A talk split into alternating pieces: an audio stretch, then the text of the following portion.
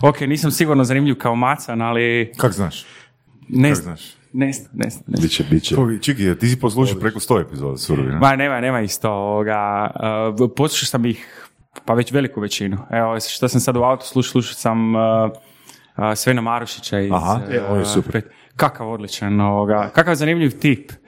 A on je u biti u, u samom podcastu nije ispričao jednu meni najzanimljiviju crticu o njemu. A to je bilo da je, kad je došao u Five, znate šta je prva stvar koju je bio, koju je napravio, bar ne znam, nisam siguran da li je to u biti nekakav ono mit ili se to zaista desilo, ali on je do, dozvolio pušenje u, u prostor jer je iz- izračunao da je produktivnost Nemoj cijelo, zezat. dakle, produktivnost cijelog tima a, je Važnija bila od zdravlja. dovedena u pitanje time što ono neki ključni ljudi su vrlo često Strastveni izlazili- pušači. strastveni pušači i onda ono nećeš kažnjavati najbolje ljude čak ni ako je ovoga, ono e, taj, taj dio u pitanju i onda su ja mislim napravili nekakvu intervenciju ovoga, u prostoru da bi ono akomodirali a, tu ono pušačku strast i, Wow.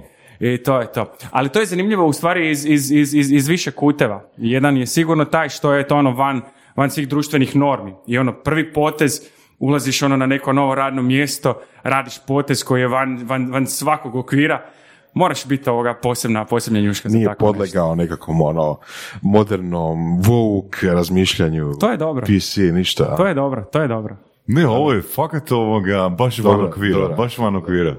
Ne, volio bi vidjeti kako to izgleda ovoga unutra, ne? Uglavnom, na preporuku Gorana Rihelja, veli su Goran i Ivan, Ivan i Goran su bili na kavi ili na pivi ili na čemu? Mislim da smo a, pili čašu vina na avionu negdje. Slučajno smo se sreli na, na nekom aerodromu, ne mogu se sad sjetiti di smo, a, di je točno ko, ko od nas išao, ali tad smo prvi put se uživo vidjeli. Ja sam ga aktivno pratio na društvenim mrežama kao i hrpu ljudi na neki način. Tijekom 2020. bio si ono uskraćen za taj neki a, ono ne, standardni, standardni tip networkinga i Pa si o- postao stoker.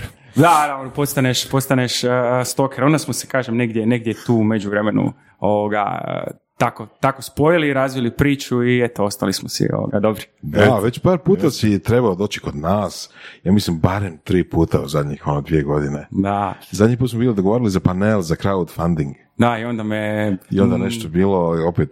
Ne znam šta je, znaš šta, ovoga... um, Drago mi je da si došao. Mislim, to je poanta, jel? i, I meni je drago, Ne ono, znam, ja sam bio uvjerljiv na telefonu, ja sam ga nazvao i rekao sam ono, daj, kad si u Zagrebu, na? treća, treća sreća je valjda bila, ali znaš, a, životne okolnosti, životne poduzetničke okolnosti, nekad onako si prioritete, ovoga, a, ono, preko noći ti se promijeni prioriteti i ne znam, ne, ne znam šta je, šta je bio slučaj ta prva dva puta, ali jako mi je drago da sam ovdje. Tim više što sam a, tijekom ono, a, te 2020. godine stvarno sam si, ovoga, po- postao sam veliki fan a, toga što radite i ono, Gdje su- super. najčešće slušaš podcast? Ili A, kad gdje najčešće slušaš surove strasti, da budemo precizniji? A, gotovo uvijek kad se vozim od Osijeka prema Zagrebu. Da. Tamo mi je to neki period od a, dva i pol sata je potrebno da dođem od, ono, od, svoje, od svog stana u Osijeku do negdje u Zagrebu i u pravilu unutar ta dva i pol sata mogu ovoga fitati jednu epizodu. Tu i tamo neki poziv još obavim, ali to mi je onako jedna... a, jedna, jedna higijena za, za, za, mentalna higijena mi je to, ovoga, ono, nekakav sanity Nice, check. Da, nice. da, da. Kako to dobro zvuči mentalna higijena, ali zapravo uopće nije seksi fraza. Znaš, nije, nije neka seksi fraza, ono, suro, slučan surove strasti za mentalnu higijenu, jel je? Da, ako želite imati bolji men- bolju mentalnu higijenu, slušajte surove strasti. Ali ovisno iz koje perspektive to Da. gledaš. Znaš, ono, ako tražiš sebi neko ono, opravdanje svojih postupaka, lakše ćeš ih pronaći kad slušaš ljude koji su otprilike u istom košu kao i ti. I onda kad čuješ, ne znam, na primjer, Svena Marušića, kak i njemu nije bilo lako, onda mi nekako bude lakše kad je i meni teško, znaš, i Sveno je bilo teško. Ovoga, tako da, ono, tu, tu, tu, tu u biti je taj e, dio, dio Znači, to su čak ono, inspiracije, nekakve, ono, uzori. Pa, težak sam na, na, na nekim uzorima, ali možemo to tako reći, da. Da, ne, jel ima onak čisto da te pitamo, jel ima neka ono baš ključna, ključna informacija koju si dobio od gostiju surovih strasti, da ti je promijenila mindset? Pa ne mogu sad reći da mi je nešto ono promijenilo mindset preko noći. Više, više, više sam imao tih nekih dodirnih točaka gdje mi se desi onako konačna validacija nečeg što sam mislio, pretpostavljao ili napravio. Takvih stvari je bilo puno, znaš. Naredali ste vi tu onako poprilično zanimljivih gostiju i onda svako od njih ima nešto zanimljivo za reći a ovoga, onda ono, kad si mlad, istražuješ, ovoga, još si ono, poduzetnik sa puno elana, entuzijazma, onda tražiš tako nekakve ovoga, Da, validacije, vali- validacije I- za, i za stvari. Tu koje dolazimo do jedne generalizacije da uglavnom ljudi ne traže promjenu, nego traže validaciju. Točno, jednostavnije. Jednostavnije. Ne znači nužno da je, da je, da je, da je potpuno ispravno, ali Jel to znači tebi da slušaš surove strasti i onda čuješ nekoga gosta koji je sad, ne znam, recimo da je popularan ili, ili uspješan i onda kad se on negdje zajebao, onda kaže, oh fuck, da, i ja sam se zajebao, jučer baš sa tim. da, da, da, da, ma, ono, često, često, često, če- često se to desi. Dobro. Uglavnom, dobro. ti si, Ivane, 30 ispod 30, onak, ono, uopće nisam znao da si tak mlad. Šta zbog brkova i brade? No, ono, zbog glasa, zbog svega. Ne? Nisam, nisam imao pojma da si tak mlad. Da, da, da, sad ću ti se ja raspričati na tu temu. U biti, otvorit ću s jednom pričom. Ovoga, a, ja sam svoju prvu tvrtku otvorio a, prije, prije 10 godina, otprilike 10 godina. Znači u 13. U 13. da, odnosno sa 20, 21 godinom. I to je bio hardware startup gdje smo razvijali zidnu utičnicu koja je imala funkcionalnost punjenja mobilnih uređaja, ali pomoću samo USB kabla, jer je punjač bio ugrađen u utičnicu. I to je bio jedan od prvih takvih uređaja ovoga, na, na tržištu. Ja mlad, posao potentan. Da, da. I, ovoga, i sjećam se svog prvog većeg sastanka i on je bio organiziran a, tu kod jednog, ovoga, u, u jednom telekomu ovdje, ovdje, ovdje u Zagrebu. I sad ja sam onako, dolaziš na prvi veći sastanak, fino si se otuširao, obuko si košulju. ovoga. to ne znači naravno da se tu širaš samo kad su sastanci. Ne, ne, ne, naravno. Ovoga, ali znaš, ono, pripremaš se kao, kao, kao za veliki date, kao za, za, za bitan dan. I ušao sam tamo, sav spreman, došao 15-20 minuta ranije, znaš, kablove na mjeru, ovoga, a, a, izvukao, spojio HDMI kablove i sad okupila se tu ovoga, a, suita menadžera ljudi koji su trebali saslušati moju prezentaciju, a namjera je bila da uđemo u njihove brand shopove. I, ovoga, i u, u trenutku tipa jednu minutu prije, prije nego što sastanak krenuti, ja onako, znaš, mudro šutim i čekam da ono, bude ono 4.00 da ja krenem sa prezentacijom onog što se dešava. A meni ti tu ovoga, taj, taj flow u glavi razbije eh, jedan od menadžera sa pitanjem a hoće ti doći ovoga šef, vidim malo kasni. I meni ti se tu ono osvijesti ovoga, šta ja ovdje ono radim, odnosno uspijem sebe pogledati s trećeg lica u toj situaciji i shvatim sljedeće, shvatim da mi fali godina na licu. I stvar koju sam bio napravio u tom trenutku je pustio sam brkove. Jo, ja sam mislio da si pridružio Fight Clubu. Ne, ne, ne, ne, ne. Tog dana, tog dana se pustio Od brko. tog dana sam ono bacio E, britvicu. Jesi E. čuo za onu priču, onaj, onaj kako se zove, Teranos, ona žena što je, što Jesam, ima veliki jesam. startup, Jesam, da, je, jesam. da je gro godina fejkala dublji glas. Da, znaš što, ima na YouTube. Znači ono, vjerujem. startup koji je, doduše, smatra se na prevaru, ali skupio milijarde dolara, je li, vodila jedna žena, jedna mlada žena, koja je isto mislila da ima pre neozbiljan glas i fejkala je godinu dana da priča kao malo dublje, kao malo starija gospođa. Ali to su ti, ali to su ti podsvijeste, neke kompenzacijske metode Da. koje, koje, koje radiš automatizmu. ovo je takvim vježbala pred, ogledalom da, da govori dublje. Dobro, ok, raz brkova ne moraš vježbati, znaš, samo polomiš briticu i baciš ju. I u principu cijela, e, cijela, cijela ta intencija i odgovor na tvoje pitanje je ovoga, e, vrlo rano sam morao nekako nabaciti par godina na svoje lice jer nisam bio uvjerljiv, takav golobrad, piskutav ovoga, i, i, i mršav. I onda, ono, jedna je stvar je gurala drugu, nakon nekog vremena mogao sam obrijati brkove, ovoga, ljudi su me shvaćali ozbiljno i bez njih, ali da, evo imam 30 godina, a poduzetnik skoro već, skoro već 10 godina. A čekaj, čekaj, čekaj, a kak je završio taj sastanak? E, završi. ja sam se, tad sam, tad sam, možda sam i sad još uvijek ovoga, um, um, zna, zna- znaju me dodirnut ovoga, stvari, ono, u ego me bocnu. I malo sam se ja na, na, na, nafrljio taj dan ja sam onako malo ovoga, odradio taj sastanak a, docirajući ovoga, toj ekipi. Međutim, toj ekipi je bilo neugodno. Kad sam ja njima rekao da sam ja ovdje šef, Šef. i da, i, da, i da mene trebaju. I onda u stvari taj sastanak nije baš sretno prošao taj dan, međutim onda sam idući dan u stvari a, ono, podignuo slušalicu, nazvao tu osobu i onako jednostavno A, a, S dubljim glasom. s malo dubljim glasom, Morgan Freeman, kao Voras. Voras ovoga ima, ima taj... To je speakerski Da, glas. speakerski. Ovoga, I tu sam u stvari, ono, spustio to sve na neku ljudsku razinu, slušaj, ono, mi smo, mi smo mlada ekipa, tražimo priliku sa, sa velikim igračima, jučer je ispalo možda malo nespretno, možda ja nisam ugodio očekivanja, ali to je dobro ovoga završilo. Dan danas, evo, a, imamo ono fantastičnu suradnju sa, sa, sa, sa tim Telekomom koja se ono i, i, i dalje nastavlja, tako da ono, Super. Tog se sjećam, zapravo to je bilo dosta i medijski popraćeno, ta, ta ideja, taj proizvod, utičnice sa USB punjačem u sebi. A, z- sjećam se da sam, da sam gledao u papirnatom izdanju, baš ono medije, da se o tom pričalo. Šta je koje bilo s tim? Uh, pa gle, taj, taj po- ja sam s tim poslom za, ono, završio cijeli jedan startup ciklus.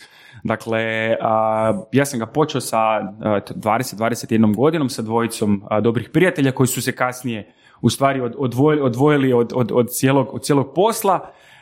Ja sam otišao u Bugarsku gdje su tad operirali Launch Hub i Eleven, to su investicijski fondovi koji su ulagali u startup kompaniju u, ono, u early stage i ja sam tamo otišao u biti u Eleven sa, samo sa prezentacijom. U tom trenutku, dobio sam nekako pre-seed financiranje, mi smo uspjeli sa tim pre-seed a, financiranjem sa nekih 20 tisuća eura smo uspjeli dovršiti proizvod, odnosno završili smo product development i nakon toga a, su oni uložili još nekakvih stotinjak tisuća eura u dvije tranše gdje i onda smo mi s tom lom u stvari isfinancirali prvu seriju proizvodnje i izlazak na tržište. A, mi smo a, a, U-Plug prodavali možda tri ili četiri godine aktivno na ukupno 15 tržišta Europske unije i stvar u jednom trenutku prestala je imati nekakvu ono putanju. Ni gore ni dolje, nego jednostavno je išla ravno, a s vremenom su naši apetiti i ambicije u, u, u toj cijeloj priči rasli. Automobili, Pa ovoga, htjeli smo nešto luksuzna malo- putovanja. da, biti, htjeli, smo, htjeli smo raditi e, malo neozbiljnije stvari nego malo kompleksnija rješenja, jer smo a, a, zidna utičnica i punjač su, ono, na nekoj skali stvari su relativno jednostavni hardverski proizvodi. Imaju svoje nekakve ono a, a, a, a, kompleksnosti, međutim jednostavni su. A s vremenom kad razviješ u biti taj nekakav know-how i skill da, da am, razmišljaš o novim proizvodima, da ih stvaraš, da ih prototipiraš i proizvodiš a, ono, ekonomski efikasno i tržišno opravdano, onda ti ambicije porastu. I tako je u stvari i ono krenuo taj nekakav phase out iz Juplaga i ulazak u novi posao iz kojeg smo danas izgradili Orku. Dakle, a, nakon 4-5 godina od, od, u stvari od osnutka Juplaga, mi smo ga jednostavno ono prepustili ovoga jednom ono regional, jednoj tvrtci iz regije koja se bavi a, kažeš prepustili, ali to znaš ono tipa, e sad se ti tim bavit ćete, ili to bila da, fakat da. neka transakcija? Mislim, znači ovako, e, razlog Je zašto... to bio exit? Pa gle, de facto je bio exit, međutim, razlog zašto, se, zašto ta priča nije bila pumpana je zato što nisam htio se uplesti u tu neku priču o pumpanju, Dobro. ono velikom exitu i sad će to ono ljudi misliti kak sam ja napravio, ne znam, šta ovdje kad realno, znaš, ono, posao je izgubio ovoga, svoju nekakvu, ono, a, svoj neki katalizator, a, mi smo izgubili motivaciju, htjeli smo se šiftati na nešto drugo i realno dali bismo ga bilo kom drugom ko je htio to ono preuzet, očistiti ovoga, ono, stvar s poslovne strane i nastaviti raditi taj posao. Dakle, to je bilo bliže nekom fire sale nego exitu. Taj posao je bio održiv, on je stvarao nekakav a, a, a, prihod od kojeg smo mogli imati nekoliko zaposlenih i neki minimalni profit, tek toliko da ne moramo misliti šta će se desiti ako mjesec dana ne prodamo.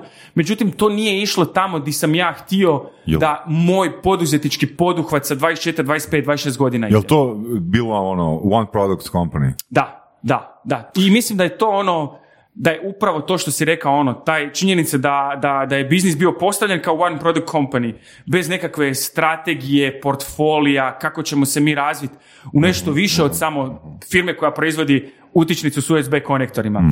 Koliko su tu smetali ili koliko su uopće utjecali kinezi, odnosno pojava kineskih proizvoda koji rade sličnu stvar? Definitivno se taj utjecaj osjetio na svakoj našoj ono strateškoj odluci u, to vrijeme, mislim strateške odluke. Šta su to strateške odluke kad imaš 23 godine? Radiš ono što osjećaš da, da, da je ispravno, poslušaš neki savjet, izvažeš to i napraviš tako nekako. Znaš ono, kad imaš 20, 20 i neku, kad imaš 22-23 godine, šta je najgora stvar koja ti se može desiti ovoga, znaš ono, šta? Da ti roditelji opet daju džeparac. No ne, znaš. Ovoga, I ja sam to osvijestio vrlo brzo i onako nije, nije falilo hrabrosti ovoga, da, da, da, da to ovoga, tako objasnim. Međutim, Voras, podsjeti me pitanje, malo sam Kinezi, odlutao. Kinezi. Kinezi, tako je. Gle, uh, Kinezi su naravno diktirali tu tržišnu utakmicu jer su definirali koja je ta nekakva vrijednost proizvoda koji radi istu ili sličnu funkciju. Dakle, ako ti Kinez prodaje utičnicu koja ima na sebi USB priključak za a, 15 dolara, onda je to referentna vrijednost. Jer se kineski proizvodi pojavljuju na masovnim, a, a, ono, na masovnim prodajnim kanalima, na Amazonu, na eBayu, na AliExpressu i tako dalje. I to je u, u, u percepciji kupca, to je nekakva referentna vrijednost takvog jednog proizvoda. I onda smo mi bili osuđeni, dakle, ili ćemo napraviti nešto ono sto puta bolje i kvalitetnije, što je bilo jako teško, ili ćemo ono se ići napraviti nekakav ono odmak, neku distinkciju zbog čega ćemo moći čarđat puno veću cijenu. I onda smo ti mi odigrali ovu, ovu, ovu, ovu kartu. A, nama ti je proizvod realno mogao koštati 20-25 eura ovoga, u retailu nekih desetak a, dolara, eura više nego, nego kineska rješenja. Međutim, mi smo rekli ne, on će koštati 45 eura. Dobro.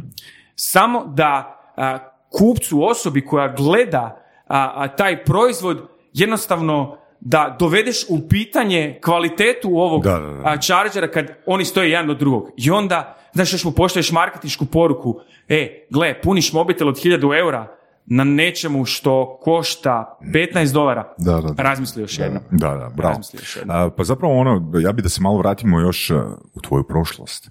A, znači, sa 20 godina a, imao si tu a, kompaniju, imao si taj proizvod, ali si morao imati vještine. Znači, sad si spomenuo ono, marketing, morao si imati vještine prezentacije, znači, ono, morao si imati hrabrosti da dogovoriš taj sastanak, A, ok, vjerujem u proizvod i tako dalje, ali dogovoriti sastanak i otići ono, ono, ispred nekih 50 godišnjaka i prezentirati im ono golobradi balovac, ono, tre- trebalo imati i određena stanja i određena dobra uvjerenja o sebi, ali i nepobitno dobre vještine. Koje Da. su to vještine bile i kako si ih razvijao? Ja sam uh, u šestom razredu osnovne škole se priključio kazalištu. Ja sam od šestog osnovne do kraja srednje škole uh, svaki, svaki drugi vikend igrao predstave. A, pjevao u muziklima. Nice. A, dobar dio srednje škole sam proveo u ono u rock bandu gdje sam pjevao, nešto onako slabo svirao. I, Znači frontman. Pa da, frontman. Mislim, ne, ne bih htio da, da to zvuči pretenciozno, on na kraju krajeva band nam se zvao Beznani slučaj.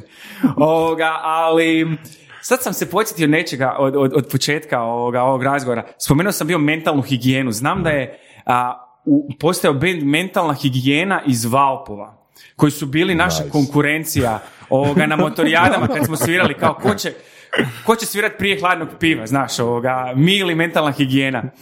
Ali da, gajao sam taj nekakav, uh, um, volio sam se vidjeti na, na pozornici, ono, bez, bez imalo ovoga zadrške, uživao sam u, u, u, i u toj pozornosti, u tome da, da neko, ono, da sam nekom zanimljiv. I, Da, ali sad recimo im- bi- bilo se trojice, jel tako, u tom projektu, ti i Tako. tvoja dva, dva prijatelja. Tako je. Ok, a, jel su oni bili toliko opušteni, mi- mislim ne sad ono, znači svatko ima svoje vještine, zato i Jasno. timovi postoje, ono, komplementarni su, ali da recimo nisi imao to iskustvo, siguran sam da bi, da nisi imao to iskustvo, da nisi imao te vještine koje se od petog, šestog razreda vježbao, izlagao se ti tome, tim okvirima, jel misliš da bi put bio dosta teži? Pa sigurno bi bio teže, evo sad, sad dok to govoriš razmišljam da bi vrlo vjerojatno potražio te vještine u nekom drugom. I onda, znaš ono, kad, je, kad, je, kad, kad, kad stvar ima svoj momentum i svako usporavanje momentuma je potencijalno pogubno za ono koga pokušava usporiti, mislim da bi to bilo ovoga, um, ono, neki hard stop bi se vrlo, des, vrlo brzo desio kad a, bi se morao osloniti na nekog ko ne dijeli istu strast kao, kao ja, kao osnivač, a potrebno je probiti neki kontakt, potrebno je ono obit neka vrata. Kad već pričaš o tome kako priuči ljude kad, si- kako si, kad si osnivač, a da imaju jednaku strast. Kako je to bilo kod tebe? Znači, na početku si imao dva frenda, jesu oni bili jednako zagrizli, jednako zainteresirani ili je to došlo kasnije? Kako uopće birati suradnike i prve partnere na projektu? Pa Ja mislim kad si, kad si mladi bez iskustva, ono poduzetničko kao ja sa tih 20 godina, da jednostavno a, te ljude tražiš u krugu povjerenja. jer je to nešto što je ono prirodno ljudskom, ljudskom tijelu, ljudskoj, ljudskoj naravi da ono u krugu povjerenja nađe te nekakve ljude s kojima Recimo, može. super zanimljivo, jer u Americi ima kultura da jednostavno se, barem, ok, u onom dijelu koji se zanima za startupe, u onom dijelu koji su možda high tech, uh, tome, da se jednostavno traže co-founderi. Znači, ono, tipa, bez obzira mladi ljudi, i to pogotovo mladi ljudi iz koleđa, ne znam, ono, diplomiraju možda ekonomiju na Harvardu, znači nema veze sa tehnikom, nema veze sa ITM, sa startupima ili tako nešto, ali ima biznis ideju i on sad traži co-foundera na MIT-u. Znači, ono, tipa čovjeka koji nikad nije upoznao u životu, Mislim, i to, je- to je čak institucionalizirano, znači kao neki meetupovi gdje co-founderi traži jedni druge. Ali kod nas, rekao si, više ide povjerenje. Krug povjerenja. Točno. Ja mislim da to sad poteže jednu, jednu, jednu filozofsku raspravu Da. o tome kak su nasađeni, Da. kak je nasađena ekipa ovdje, kak je nasađena ekipa, Da. ekipa tamo. Mislim, a, nisam siguran koliko sam dobar, a, dobar, dobar sugovornik u, u, u, raspravi na, na, na tom nekom nivou, međutim, Ali imaš svoje iskustva. imam, imam svoje iskustvo, da, ono, da jednostavno tražiš komfort zonu i nju pronalaziš u krugu, a, ono, a, u, u, u krugu užeg, užeg povjerenja, dakle, to su ti najbliži prijatelji. I onda te oni, a, ono, što iz, iz, iz neke vjere u to što govoriš, a što iz neke podrške kao prijatelja, prihvate tu, tu, tu ideju jednostavno a, a, se naslonimo jedni na druge. Međutim, čim dođe do prvog a, a, ono, prvog razilja, ra- razilaženja u toj nekoj ono intenciji šta, šta, šta, ta, šta je poduzetnički poduhvat treba biti, kako danas sutra trebamo podijeliti novac, onda se tu ovoga, stvari, stvari raziđu. Jer nam interesi nisu bili usklađeni na razini poslovnog odnosa, nego smo prije poslovnog odnosa stavili taj prijateljski odnos. I to može funkcionirati, to, to funkcionira u, u Sve dok nema novca.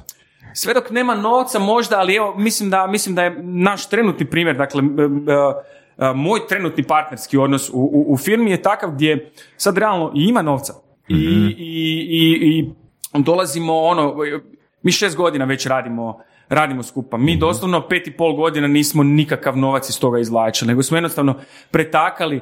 Nije to bilo nikad iz šupljeg u prazno, mi smo dosta mudriji bili u toj nekoj poslovnoj strategiji, ali uvijek smo, znaš ono, im- bili smo pri- prije svega poslovno usklađeni, a tek onda privatno. I ne mogu reći da smo privatno najbolji prijatelji. Možda i dobro da nismo naj, naj, najbolji Znači, prijatelji. u biti obrnut primjer. Znači, ne, ne prijateljska usklađenost pa bit ćemo dobri i u poslu, nego ajmo biti prvo poslovno usklađeni, pa onda možda budemo prijatelji. Tako je, tako je. I mislim da su i ta prijateljstva kasnije snažnija kad se dese, a, a definitivno i poslovni i poslovni odnos bude, bude, bude snažniji. Ok, rekli smo za prijateljstvo da je tu, uh, ajmo reći, ključna riječ povjerenje. A, koje su vrijednosti poslovnog odnosa po tvom iskustvu? Pa, u- Usklađenosti, poslovne usklađenosti. Pa ja mislim da je to ono maknut ego iz svake rasprave, koliko god je to ovoga, znaš ono kad dođe do neke rasprave, probat maknut ego iz nje i um, recimo šta je, šta je kod našeg tima, nas smo sva trojica potpuno različiti tipovi. Dakle, ja sam ono overly enthusiastic, optimističan, meni je svaki ono, svaka prilika mi je ono, prilika za još jedno nabijanje i ono, dosta, dosta je to slično, znaš ono, kad bi profilirao moju generaciju, onda bi vrlo vjerojatno isprofilirao mene, znaš, ovoga, onako, mm, malim dijelom entitled, a, ali onak sa puno, puno zdrave, pozitivne energije i, i ne znam, možda je to moja osobna neka karakteristika, jako sam pozitivan, jako malo gledam na, znaš ono, i kad postoji prilika da onako iz, izvučem neku negativu, radije, radije neću ništa reći nego, nego, nego, nego to načimat. Dok s druge strane, ovoga, Vlatko koji je naš tehnički direktor, a, on nije negativna osoba, nego je neko ko je ono, Kritičan više. kri- vrlo, vrlo kritičan i ovoga, on je taj ono đavolji advokat u svakoj situaciji koji će ono pretpostaviti svaki realni i mogući problem u nekoj situaciji.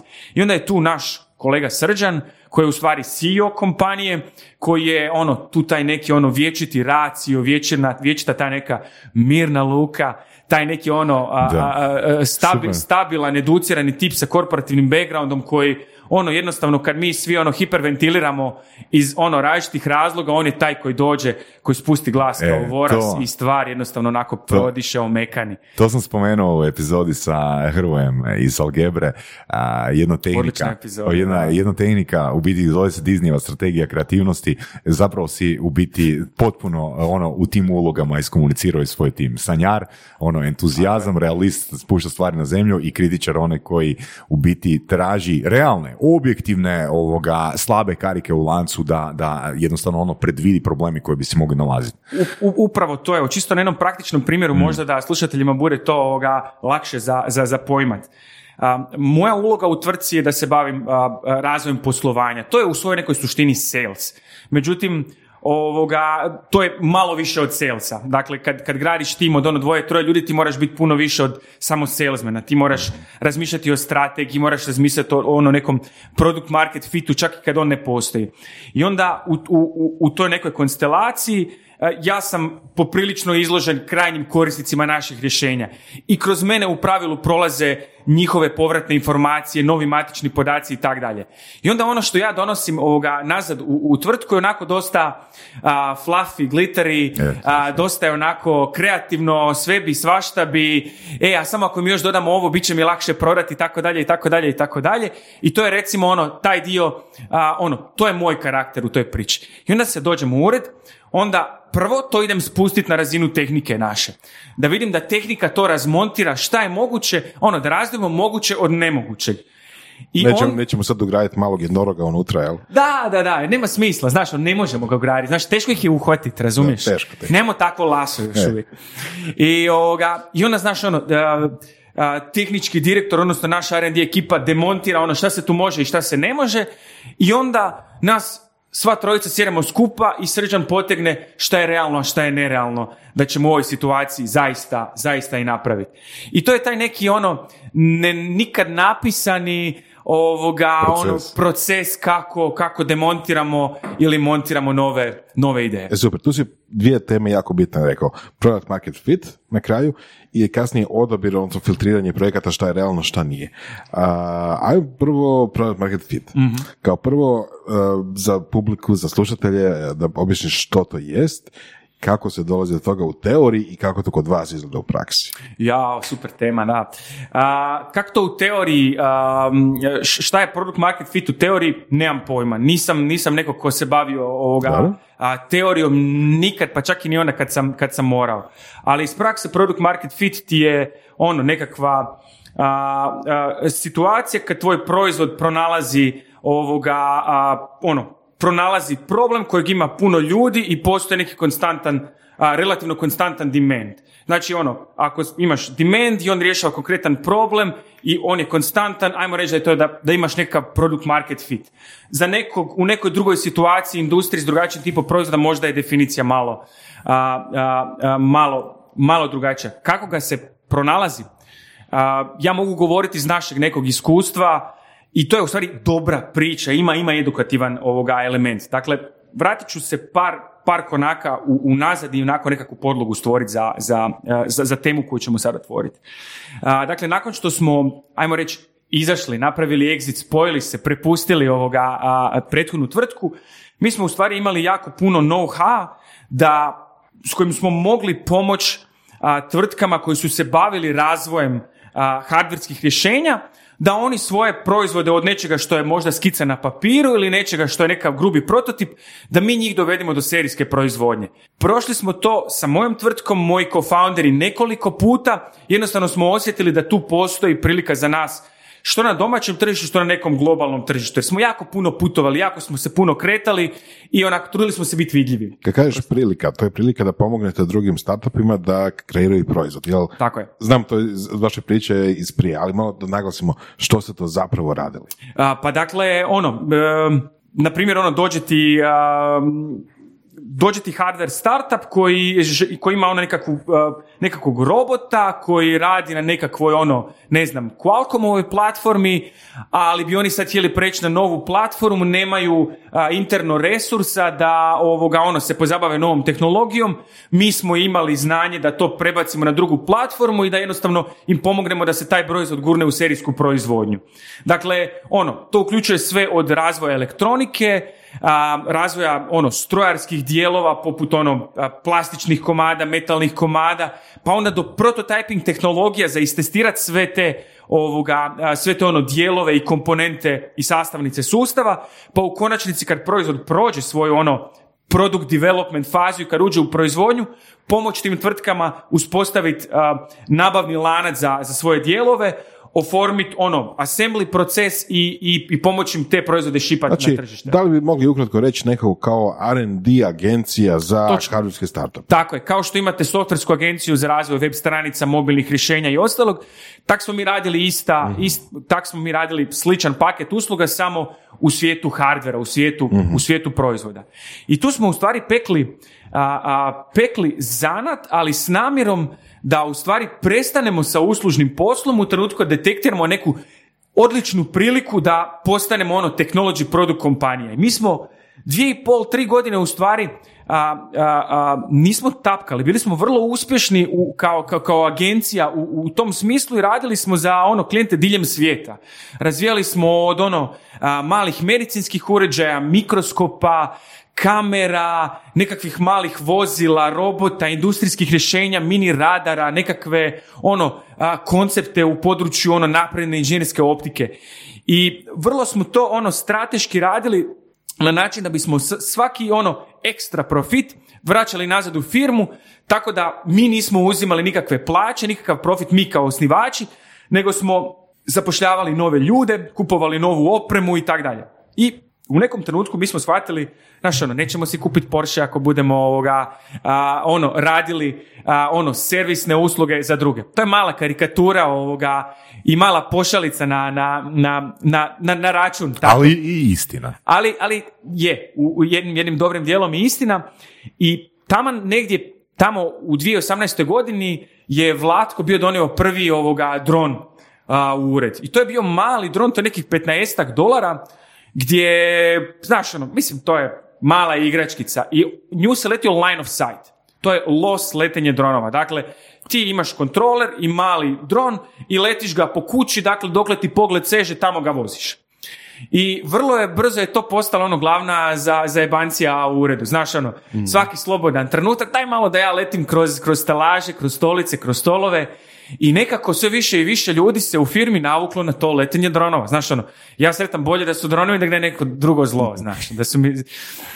I uglavnom, i prošlo je neko vrijeme, već je nas 5-6 u firmi ovoga, letilo te male dronovi, rekao idemo mi malo upgradeat našu flotu sa tih ono line of sight dronova koje letiš dokle ih vidiš na nešto što se zovu FPV dronovi.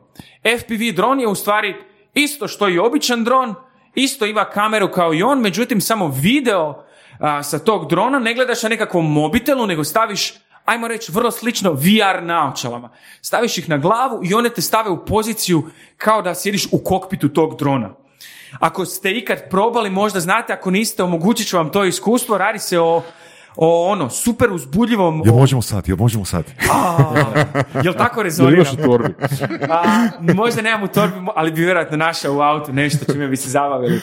Ovoga, ali ono što sam htio reći, vrlo onako jedno stiki iskustvo i ono, video naočale, te FPV naočale koje si morao kupiti da ih letiš kao da sjediš u, u tom dronu, jesu bile ono, višestruko skuplje od, od, od samog drona. Dakle, za nekih 500 baksa ti si dobio ovoga video naočale koje su, znaš, ono, odradile posao, međutim, to je bila 2018. godina. Nekakav, ono, ergonomija tih naočala je bila nešto što nas nije, ono, niti nam je bilo lijepo, niti nam je bilo zabavno. Znaš, ono, izgledalo je kao nešto što je napravio Kinez za ono, za kinesko tržište gdje je htio ušteriti na svakom mogućem, ono, na svakoj mogućoj, ono, stanici u, u, u tijekom razvoja proizvoda. Od materijala do ergonomije do ono nekih kompromisa tipa nisu imali tipku za paljenje i gašenje na uređaj, nego ono, ubodeš bateriju uređaj radi.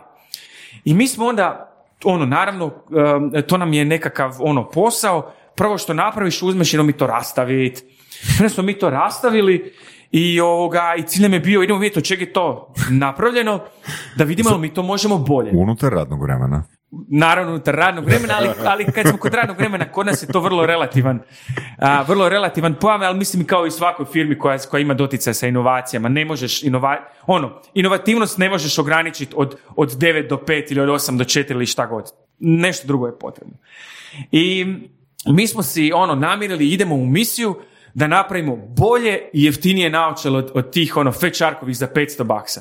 I bili smo 50% u pravu. Nismo mogli napraviti jeftinije naočale, što smo vrlo brzo shvatili, ali smo bili u super poziciji da napravimo onako brutalno bolje video naočale za, za leti drone. Dakle, mi smo prikupili ono feedback unazad deset godina koliko postoji ta industrija FPV letenja dronova i taj Fat Shark koji je uh, ono najveći konkurent nama bio u tom trenutku je deset godina dominirao u toj industriji i držao neki monopol. I ti kad si u poziciji prvog, odnosno monopola, onda Opušten, opušten si. o, o, Lagano. opustiš se. Da, da, da. Lako je naći poveznice i u drugim industrijama i postoje Da, neki da, onako popularni primjeri ovoga, u toj priči, ne znam, mislim da je popularni onaj Herc i Avis u, u Americi. Da, da, da, da. E, Da. Ovoga, I mi smo jednostavno iskoristili, znaš ono, ušli smo u, u taj segment deset godina u dubinu. I intimno smo ušli u to šta su ljudi htjeli vidjeti na tim naočalama i deset godina ponavljali dajte nam on-off tipku, dajte nam ono bolju ergonomiju samih naočala, dajte nam da možemo ono pristupiti snimljenom videu ono preko mobitela, a ne da moramo variti SD karticu pa to ubacivati i tak dalje. Nama ti to bilo nevjerovatno, kao kako to da niko to nije ovoga ono uzeo to i napravio ovoga to puno bolje. Razlog je zato što niko nije bio naivan kao mi. Znaš, mi smo bez, bez, bez ikakvih ono relevantnih i pravih znanja u području razvoja headsetu. Dakle, razvit headset a, traži onako poprilično egzotične i kompleksne vještine kojih ovdje u ovom kraju nemaš.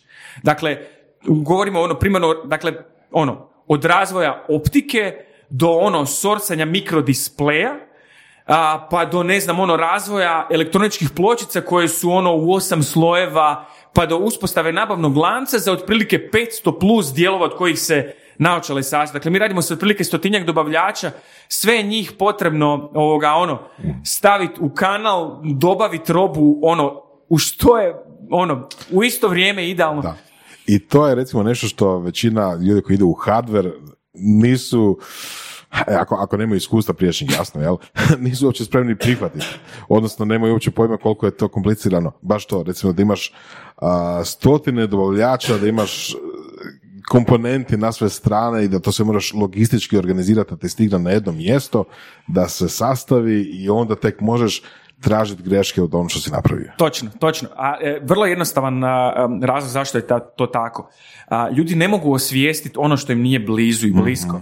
Dakle, a, ako govorimo o softveru, razvoju web stranica, odnosno, ono, e, ne moramo se spuštati na razinu a, a, e, ispod industrije, ono u IT industriji a, već postoji ono vagon know-how, postoje dobre prakse, zna se kako se određene stvari rade, na kraju krajeva postoji ogroman broj ljudi koji radi u IT-u i nekakav know-how je osvješten na razini industrije. Međutim, ovo čim se mi bavimo, to nije samo proizvodnja elektronike, to nije samo brizganje plastike, to nije samo razvoj a, a, kode za čvrsto sklopovlje i tako dalje, nego je to sve skupa. I onda još ono organizirati nabavni lanac kojeg nemaš, nažalost, u krugu od 100 kilometara ili od, ili od tisuću kilometara, nažalost. Nego je to ono neki nabavni lanac kojim se susrećeš Znaš, ono, po prvi put, sa drugačijim načinima na koji se posao radi, na, na drugačiji način kako se plaćaju stvari i tako dalje, da ne ulazim na razinu detalja, ali i to će se promijeniti s vremenom. A, i, I IT industrija prije deset godina nije jednako zrela kao IT industrija danas. Industrija, ono, a, možemo ih, i ovo što mi radimo svrstati na neki način u IT industriju, zato što hardware bez softvera ne postoji, ne, to ne, nećemo se zavaravati. Ali ono što sam htio reći je, vidjet ćete kroz dvije do tri, četiri, pet godina od danas, pa ostavit će efekta to što Orka danas zapošljava 50 ljudi, što Ivan Mrvoš u Solinu zapošljava Da. 50 i više ljudi, to što a, Albert Gajšek i Circuit Mesad zapošljavaju 25 mladih ljudi, a da ne govorim o Rimcu, da ne govorim o, o drugim ono propulzivnim Da, da. kompanijama koji, znaš ono, a, najbolje što se početi dešavati tim kompanijama je da će ljudi početi odlaziti. A, možemo to gledati s jedne s druge strane. Ja duboko sam uvjeren da ako neki ono a, ljudi kritični iz našeg razvoja odu iz naše firme, mene u stvari veseli da će oni stvoriti još jednu firmu koja će se baviti razvojem i da će se generalno povećati svijest i znanje u ekosustavu u kojem se nalazimo. I onda će stvari biti lakše. Ljudi će imati bolju, zdraviju percepciju o tome kako se hardware radi. Nego da se vratim na, na, na, na, pitanje i na našu priču. Dakle, ono, vrlo hrabro čak i naivno smo ušli u razvoj nečega što je vrlo kompleksno. Na svijetu postoji svega nekoliko tvrtki, u pravilu su to ono azijske, kineske kompanije koje se bave razvojem tih stvari. Dakle, najbliži know-how da znaš kako izgleda cjelokupna sastavnica je moraš otići u Kinu i moraš tamo ovoga, a, ono, naučiti stvari. Međutim, mi smo od starta rekli mi ćemo biti kompanija koja će potpisivati Made in Croatia, Made in EU. To će nam opravdati veću cijenu koju moramo čarđat zbog jednostavno razlike u cijeni koju ne možemo dobiti ovdje u Hrvatskoj i to će nam biti neće nam to biti ono a, a, disadvantage, nego ćemo to pretvoriti u naš ono selling point. I ono, kombinacija stellar customer supporta i ono made in EU, to su nekakve ono glavne, glavne, glavne uporišne točke kad mi objašnjavamo našim korisnicima zašto je dobro platiti, ne, zašto on plaća 50 dolara više nego, nego za ostala ovoga rješenja. I vrlo brzo, sad s vremenom smo izgradili kredibilitet i manje se to dovodi u pitanje, ljudi su lakši a, a, na, na, na plaći tih 50 dolara više. Međutim, mi kad smo krenuli, ono, svaki komad, a, a, a, svaki razvojni, svaki tehnološki blok od kojeg su naočale sastavljene, nosio je neke nove rizike, neke nove vještine koje smo mi nužno morali graditi. Nismo imali novce da ih kupimo, znaš ono da odeš u Carl Zeiss i kupiš tu optiku, nego jednostavno ono, ajmo naći nekog ko je kliker i ajmo mu ono baciti lud zadatak i idemo vidjeti kako se može snati s time. I imali smo ono, a, a, a, splet ono sretnih okolnosti i sreće, jako smo mi bili uporni, nije nas... Dobro, ok. Znači, na kraju ste našli tu osobu. Gdje ste našli tu osobu koja... osoba I da li, je, I da li je iz prve, da li je iz prve osoba kliknula sa tim zadatkom? Evo recimo iz optike, da, imali smo tu sreću, ali a, nismo mi izgradili tu osobu. Tu osobu je izgradio problem koji smo joj dali. Dobro. Razumiješ, Ali čekaj, mi smo morala mlade... imati neke predznanja. Niste doveli nekog sa ceste i rekli da radi optiku. Jasno, dakle, e, djevojka koja je završila fiziku, koja je pokazivala ambiciju da se E, bavi to. koja je pokazivala ambiciju da se bavi optikom, otišla je na jedan institut ovdje u, u Zagrebu, međutim shvatila da, je, da, se, da su tamo stvari vrlo arhaične, ovoga, da, da, da su njihova domenska znanja ono, nisu up to date. I onda se pojavila ta prilika, neka preporuka i mi smo ono rekli, gle, a, a, naša razina znanja iz područja optike je takva da mi ne znamo ni postaviti zahtjev a, eventualno nekom dobavljaču za to rješenje. Mi trebamo nekoga da nam to ono uzme i ono izdominira. I jednostavno to je bila osoba koja je takav, takav proposition ono došao kao motivacija i ona jednostavno ono Ana naša je ono uzela ono ta sve te ono zadatke koje smo imali i od njih je napravila ono danas nevjerovatno ono puno stvari na kojima ona radi možda nikad neće ni vidjeti svjetlo dana, ali ako neke stvari ugledaju svjetlo dana, one bi nam mogle, ono, mogle bi nas poslati u mirovinu preko noći. Ono, zaista radimo na inovativnim eh, stvarima u tom području. I sad dolazimo do one druge teme, a, kako birate projekte koje radite. Rekao se, većina neće, na, neće vidjeti svjetlo dana. A Izvlači konkretno- iz šešira.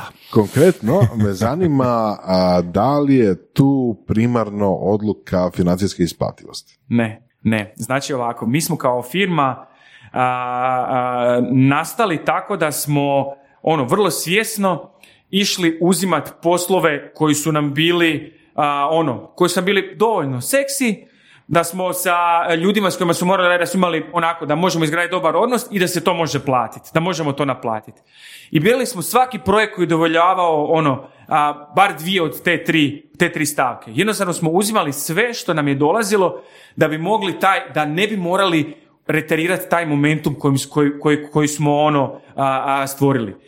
I e, to je kulminiralo, a, dakle, zadnja investicija koju smo mi sad rezali, dakle, a, a, naša tvrtka je prije ono nekih mjesec dana službeno zatvorila rudnu financiranje gdje smo mi ono, gdje smo dobili sredstva koja će nam omogućiti da u naredne tri godine ne moramo više se baviti ono nije to svaštarenje, to su bili odlični projekti, međutim da ne moramo više skakati na svaku priliku pošto poto da bi jednostavno ono držali kolo da se okreće. E, sad smo u trenutku kad smo primili tu investiciju i kad smo radili ono spring cleaning, rekao, ajmo mi pobrojati sad da vidimo di smo mi s tim projektima. Čisto da se razumijemo, mi smo od ono od 16 zaposlenih do 50 zaposlenih došli ono u 12, 13, 14 mjeseci. To znači da ono, i na 16 ljudi smo bili ono sa procesima koji su razvijeni na, na, na razini ono tapšam te po ramenu, kupi mi tipkovnicu.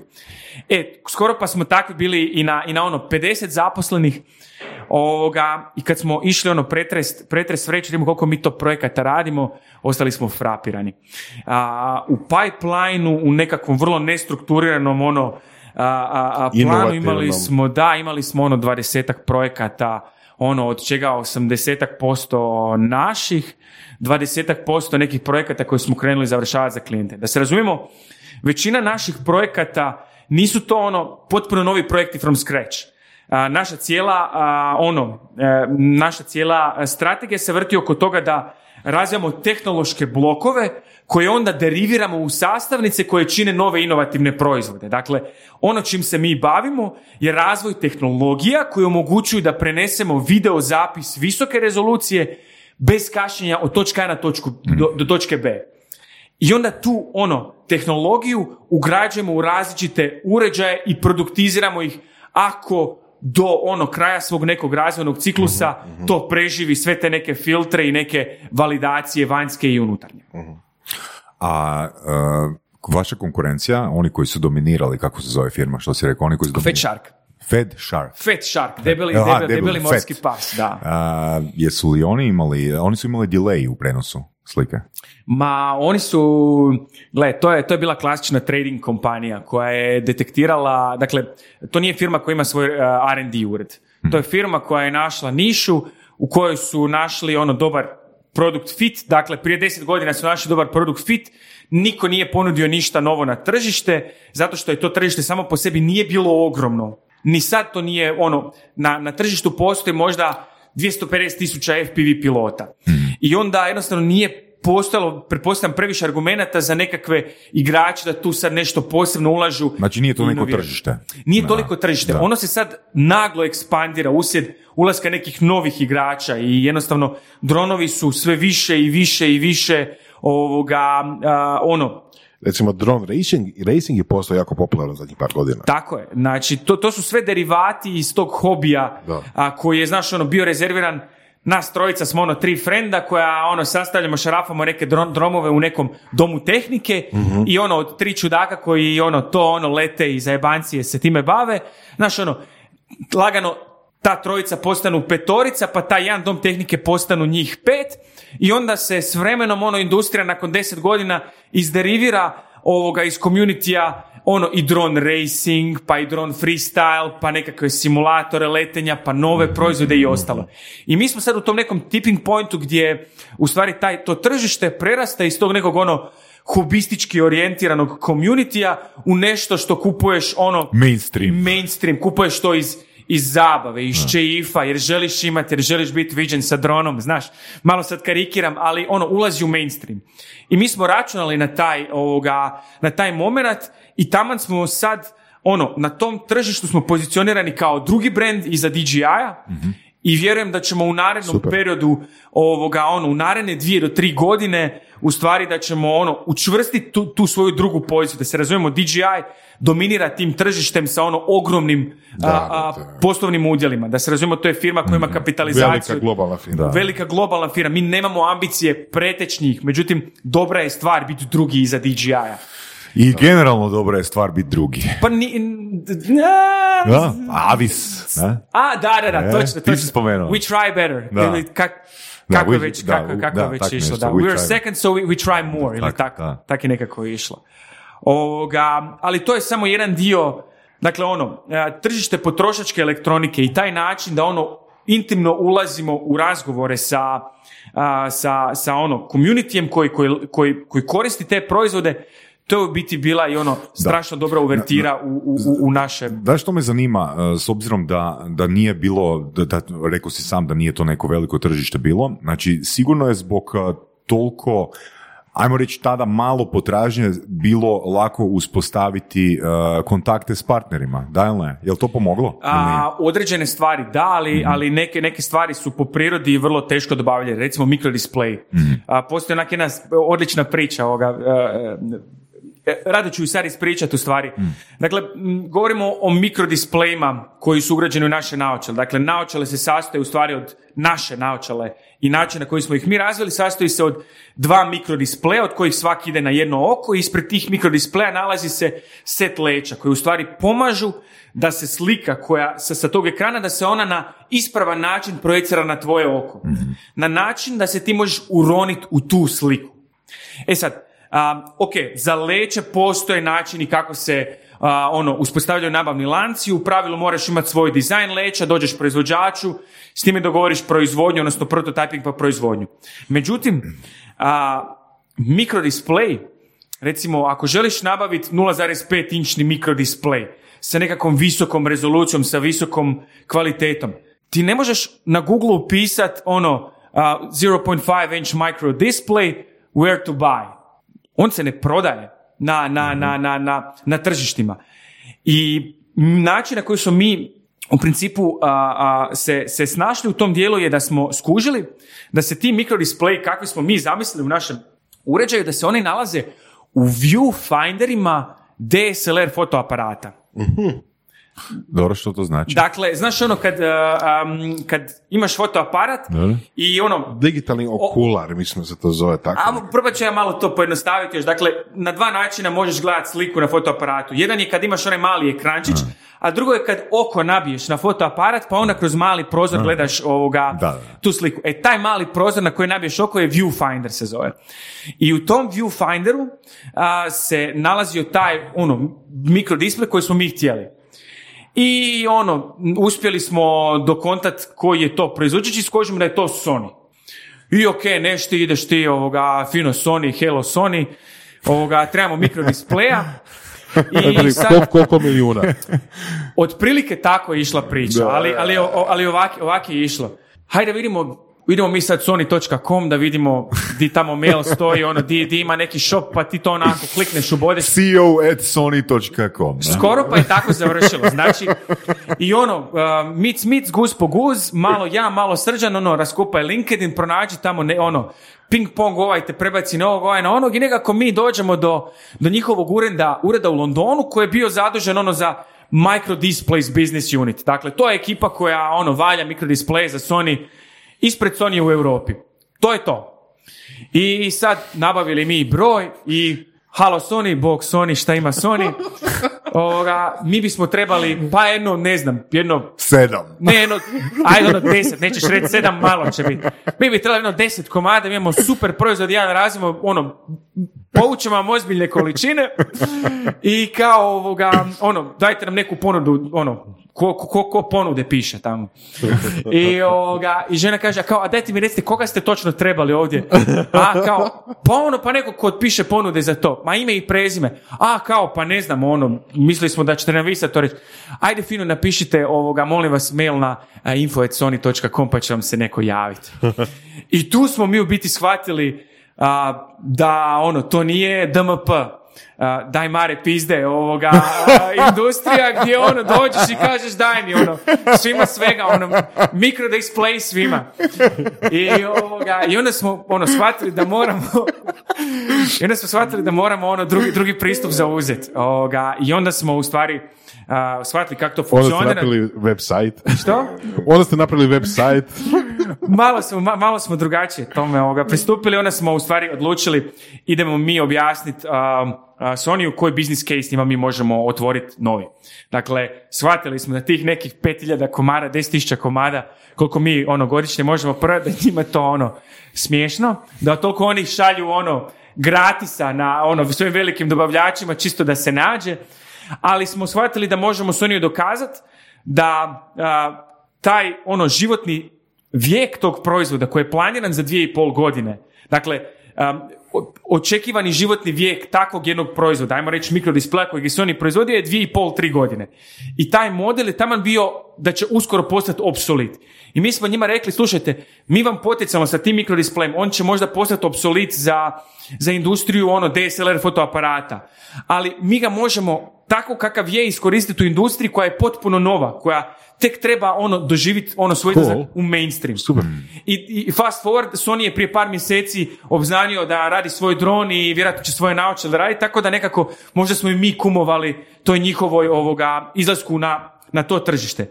I onda smo mi u stvari sa business case-om a, njima otvorili oči i poslužili smo im kao ono, test ground za to. I onda smo konačnu validaciju dobili kad je Sony rekao, kad smo mi već bili u nekom stadiju razvoja tog rješenja, onda je ekipa iz uh, Tokija rekla, gle, mi bismo voljeli doći vidjeti šta vi to radite. Nice. I zaista, ono, ovoga, gospoda Sony ovoga, su, ono, došli u Zagreb, prvi put, našli smo se u Zagrebu, ono, jedan dan su ostali, pa su drugi put došli k nama u Osijek. Vlakom. Da, vlakom iz Wuhana, da. Ne, ne iz Wuhana, Wuhan je u Kini. A, ali ne, ono, došli su kombijima iz Zagreba. Ovoga, I tu smo onako shvatili da am, sa pravim, dakle sa volumenom mi nismo interesantni Sony. Međutim, sa tom inovativnošću, inženjerskom inovativnošću i sa novim business case-om mi smo njima dokazali da oni trebaju s nama raditi. Ali ti si zapravo salesman. Pa jesam. Da. Jesam, jesam, jesam. Mislim, gajim, gajim tu, uh, gajim takve, bavim se takvim aktivnostima i naravno da gajim onda te vještine.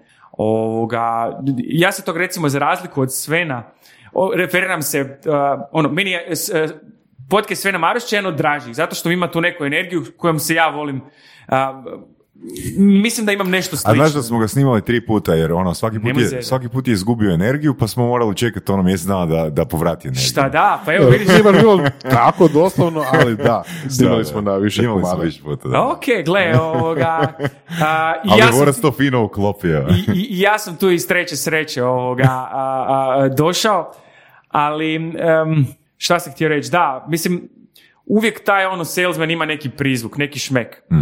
A, ovdje, u, u- našem nekom području. Međutim, ja se tog nisam previše, previše stidio. Malo je stvari kojih se ja ovoga stidim ili bojim. Možda je to jedan razlog zašto a, me ljudi brzo, brzo, brzo dođem do ljudi, znaš, ono. Vide da ovaj nema, ne, nema, Nema nema puno filtera, znaš, ono, roka i deri, deri. I mislim da je to ono za, za posao kojim se ja bavim u kombinaciji sa godinama i nekim stvarima kojima se bavimo i nekim industrijama koje nisu ovdje I brčićima. i brčićima, to sve ovoga ide, ide, ide. Možeš bilo kome doći na DMP. Da, skoro, skoro, skoro, skoro, skoro, skoro. Zakon, super priča. Da, fantastična da. priča. I, ovoga, I sad, opet ću se pokušati vratiti vratiti na trek, ali slobodno me uh, prekinite sa, sa, sa, sa- pitanjem ili sa novim putokazom kud, kud trebamo odvesti diskusiju. Dakle, spuštali smo bili u ono, u community jednostavno neki šest mjeseci prije nego što ćemo a, izbaciti Kickstarter kampanju, mi smo, znaš ono, ja sam odlučio, ono, pročitao sam nekolicinu tih nekih savjeta kako na crowdfunding i tak dalje i tak dalje i nekako sam malo drugačije mišljenje sam ja stvorio Znaš ono, sve se to svodi, piši blogove, SEO, newsletteri, jada, jada, jada, jada, jada, jada. To su sve neke tehničke stvari koje ti moraš odraditi, međutim to nije dovoljno. Tak se kampanje ne rade. I zato, znaš ono, ti možeš tehnički odraditi sve savršeno. Ja sam vidio i domaćih i strani tehnički onak strašno tehnički, vrhunski određenih kampanja. Znaš ono, renderi frcaju od ono, od poligona, a, ne znam, ono, video se šljašti od Hollywooda, kopije kao da ga je pisao ne znam ko. A ono, kampanja... Ali? A ono, kampanja jedva prebacila, znaš, ono, kazaljku, znaš, ono, kampanja na rezervi, nije ono, nije, nije ništa napravila. I onda, u pravilu, ako ćeš biti realan i sad maknut sav bullshit, sav, sav taj fluff sa strane, shvatiš da taj proizvod uopće se nije obratio ovoga, svojim kupcima na pravi način. Nije im ispričao ovoga, Pro- kak- Nema produkt market fita prije. tako je, tako je. Prijatelju, znaš, ono, ne možeš ti njemu a, a, a, ono, govori da je to dron kad on to zove quad. Znaš, ono, to je za njega quadcopter. Dronove lete ovi koji lete, e, ono, DJI-eve leteće kamere. Znaš, ne mi govori dron, ja letim kvadove. Hej. E, i onda kroz ono spuštanje u, u, u- u tu ekipu Moraš naučiti jezik kojim oni pričaju. Moraš im riješiti problem na način na koji ovoga, ga on može skužiti bez da se puno mora češati po glavi ili po kosi ako ima kose. Ovoga, i, I tu sam ja ne samo ja, nego ono, biti, to, je bio, to je bila moja domena i nešto čime, šta sam ja morao riješiti na, na, na skali svih aktivnosti koje smo kao firma morali odraditi. I moja, moja ti je strategija bila ovako. Sa imenom i prezimenom i sa ono snažnom indikacijom ispred koje firme dolazim, smo se mi infiltrirali u tih nekoliko a, a Facebook grupa di je tipa 60-70% svjetskog community ti se nalazi ono u 3-4 grupe. Facebook. To je to je bilo, to, to, to je bilo seksi Ivona profil. Da, da, da, da. Ne, bio je Ivan, ono, Ivan Jelušić i ono radimo u Orci, we're developing stuff for FPV and for quads. Mm. To je to, kuž. Mm. Nismo morali igrati na te karte, ovoga, tad. ovoga, možda, možda će sad to, nebitno je, nebitno je. Uglavnom, a, postoje ono, planovi. Postoje neki planovi, da. Ovoga, i ono, infiltrirali smo se u te grupe, počeli smo jednostavno komunicirati s ekipom, rješavati im ono, a, probleme koje smo mogli riješiti, dijelili smo neke savjete, ono, hands on smo, a, ono, bili uključeni u nekakve ono žustre diskusije, rasprave, nekakve, ono, u tim... To je prije Kickstartera. Dakle, dakle, dakle radi se o nekom, ajmo reći, go giving networkingu. Točno. Tako je. I ono, u biti ono što je i Oleg rekao što je ekipa uh, u onoj epizodi gdje smo radili uh, crowdfunding mm. epizodu spomenula. Znači da ti zapravo, ok, network radiš cijeli život, ne? ali ako imaš ono kampanju za kazanu tad i tad, e onda ono, fakat je možda, vrlo vjerojatno je bolje graditi neki ono value network, Tako nego ono možda pisati blogove i privlačiti uh, privlačit ljude na svoju stranicu. Ne? Točno, točno. Ovoga, ali tu je uspjeh urađena jedna onako bizarna trivialnost koja nam je možda i bila taj ono, ali doći, doći ćemo do toga. I uglavnom, ono, i par mjeseci smo se ono bavili korisnicima i njihovim generalnim problemima. I onda smo počeli komunicirati, e, ekipa, slušajte, ajde da mi kažemo šta mi actually radimo ovoga u pozadini, ko je ta ekipa iza orke, ko stoji iza tih slika nekih. Jel taj moment bet, onak, ono, e sad moram otkriti pravi razlog zbog ne, čega sam ovdje. Ne, ne, mi smo ti to sve vrlo ono hrabro, bez, bez, bez puno kođa. Znaš ono, kad ti kreneš komplicirati ovoga o tome, kad kreneš, znaš, ona isfantazirati, pokušaš dokući šta će svaki potencijalni profil osobe misliti o tome, to ti je recept da ono, da kreneš raditi švicarski sat, neku univerzalnu priču. Dakle, opet, D, opet DMP. Ma daj, daj, daj, Mare, znaš. Biće, nije, nije to ovoga, sapun da se potraši, kako se kaže. Ali ajde, da, sad se manemo tih ovoga, glupih doskočica. Ovoga, I ono, krenuli smo komunicirati ekipi, slušajte ono, mi radimo ono headset. I radimo video naočale koje će se zvati Orka i želimo biti kompetitor Fat Sharku. A sad tu je ujedno, to je ujedno i početak našeg ono potpisa, kak se mi obraćamo toj, toj publici. Mi imamo mali taj dozak ono bahatosti i drskosti u svojoj komunikaciji, zato što naša ekipa, to ti je ekipa koja, to su ti u prosjeku, najsličiji su gamerima. I onda kad ti njima kreneš cici mici proljeće, dobro jutro budni, ovoga, onda te oni, znaš, ovoga, znaš, ono, onda te oni krenu percipirati ko daj ono, mani me se sa tim, ono, a, a, a, tim takvim pričama. Kad ti njim kažeš, bajo, ne seri, ovo si sad tu, ono, pročito si to tamo, a taj nema pojma šta piše. Ovaj ti je bolji, evo ti kak mi računamo da je to bolje. I jednostavno taj neki direktan način komunikacije gdje ne pošt, gdje, znaš ono, ne digneš ručnu svaki put kad bi malo bio onako i drzak, ali to radiš odmjereno i to je nama preraslo u neki stil komunikacije i ljudi se pale kad mi onako malo ukližemo ovoga, ono, sa, sa, sa nogama u, u, u koljenca, onda to bude ovoga... I to je međunarodna publika. To je međunarodna publika koja nas sad prepoznaje po tom onako slightly cocky, mislim da Burger King ima ili ko, ko već ima, ili Oni su malo, imaju da, malo. Oni, malo imaju taj koki neki nastup, ej, mi smo taj, mi smo, mi smo taj neki sentiment tak mi rezoniramo. To je inače u Seductionu ima jedan profil. Gdje u? u Seductionu za vođenje. Dobro. Znaš, ima taj jedan profil uh, seducera koji ima dobru prođu, zove se Koki Funny. Koki fan. Koki fan. I to, to, to, evo vidiš, volio bi se malo educirati na tu mm. temu, čisto da nađem još jednu validaciju u teoriji, ono što smo radili. Ovoga, I tak smo mi onako bildali, bildali uh, sebi rič i u trenutku kad smo bili spremni, u biti da, uh, što sam pričao, uh, Shark i Orka. Dakle, Orka je jedini Apex Predator šarku u moru. Znači, jedino kog se šark realno mora bojati jesu orke. I to ljudima toliko bilo zanimljivo da smo mi ono, znaš ono, znaš ono, a to su ti dečki koji su ono, oni napadaju sad šarka. I ajmo vidjeti, znaš ono, podrška su nam samo da vide kako će ta bitka završiti, znaš ono, kako će izgledati taj neki sraz. I nismo se mi nikad boksali s tima prsa od prsa, znaš ono, to, su, to nikad nisu bile direktne, direktne borbe. To je bilo malo prci za leđa, malo ovako, malo oni Čista nama, mi gerila. njima. Ono, gerila, tako je. I to je, to je onako super, super, super funkcioniralo. I sad, i mi navimo a, Kickstarter kampanju i sad ono, svi ono, ekipa nabrijana, ekipa gori. Ja skužim jednu, jednu stvar da nama raste broj subscribera na, na toj nekoj newsletter listi, svaki put čim bi se ja malo posvađao s nekim bitnijim u toj, toj, toj grupi. I ja skužim, znači ono, ja malo ovoga, pa malo ono, prcnem tog a, Trepija, pa ovog Joshu, to sve tamo neki bitni likovi. I znaš, ja malo onako isprovocirao nekakve ono situacije, neke svađe, kao ja se nešto uvredio. I ono vidiš na drugim grupama, a, kao šta se to dešava, kao pa Ivan i Joshua više ono, izgleda više ne pričaju, nešto se poz... Znaš ono, Drama, žutilo, drama. drama, ono.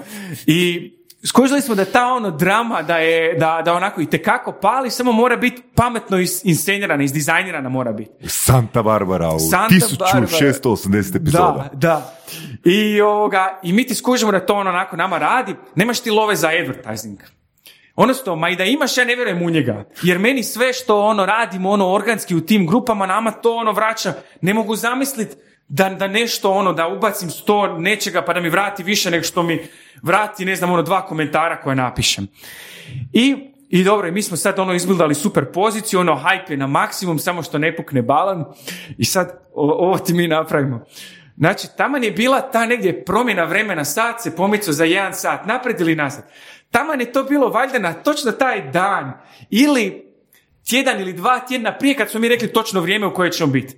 I mi ti najavimo kao ono u 8 sati izlazi kampanja po onom vremenu, ono na taj dan. Međutim, na dan kad kampanja izlazi, to je sat vremena više. I ja potpuno zaboravio na to, potpuno izbacio iz kalkulacije sebe. I sad, kao ono, u 8 izlazi kampanja, ma pustit ću Anju 5 minuta ranije, samo da ono uhvatim taj neki ono nulti val, ono ekipe koja sjedi na refreshu i koja će u stvari, znaš, ono, uletiti u kampanju. I, I sad ono, znaš, hladi se, hladi se vino, pravi se ono, priprema se sve za ono početak, ono, launcha, nismo mi imali neke sad tu, mi smo vjerovali da ćemo to dobro napraviti, da ćemo onak par desetaka tisuća, možda ćemo drugi, treći dan doći do goula, pa ćemo onda prebaciti, možda do stotke doći. Imali smo mali ono, a, kladionu ko će- koliko ćemo tog napraviti. Međutim, Nama ti se desi to da mi pustimo kampanju sat vremena i pet minuta ranije. Ode automatski newsletter na ono nekih pet tisuća ljudi. I mi ono, znaš, ono, mi još gajbe iznosimo iz, iz, iz, iz auta, prebacujemo u ured, kad ono krene, znači zvrn, zvrn, zvrn, zvrn, mobitel, zvoni, poruke, znaš ono, 10.000 eura, 20.000 eura, znaš ono, svake minute, znaš ono, po 500, 600, 1000 eura.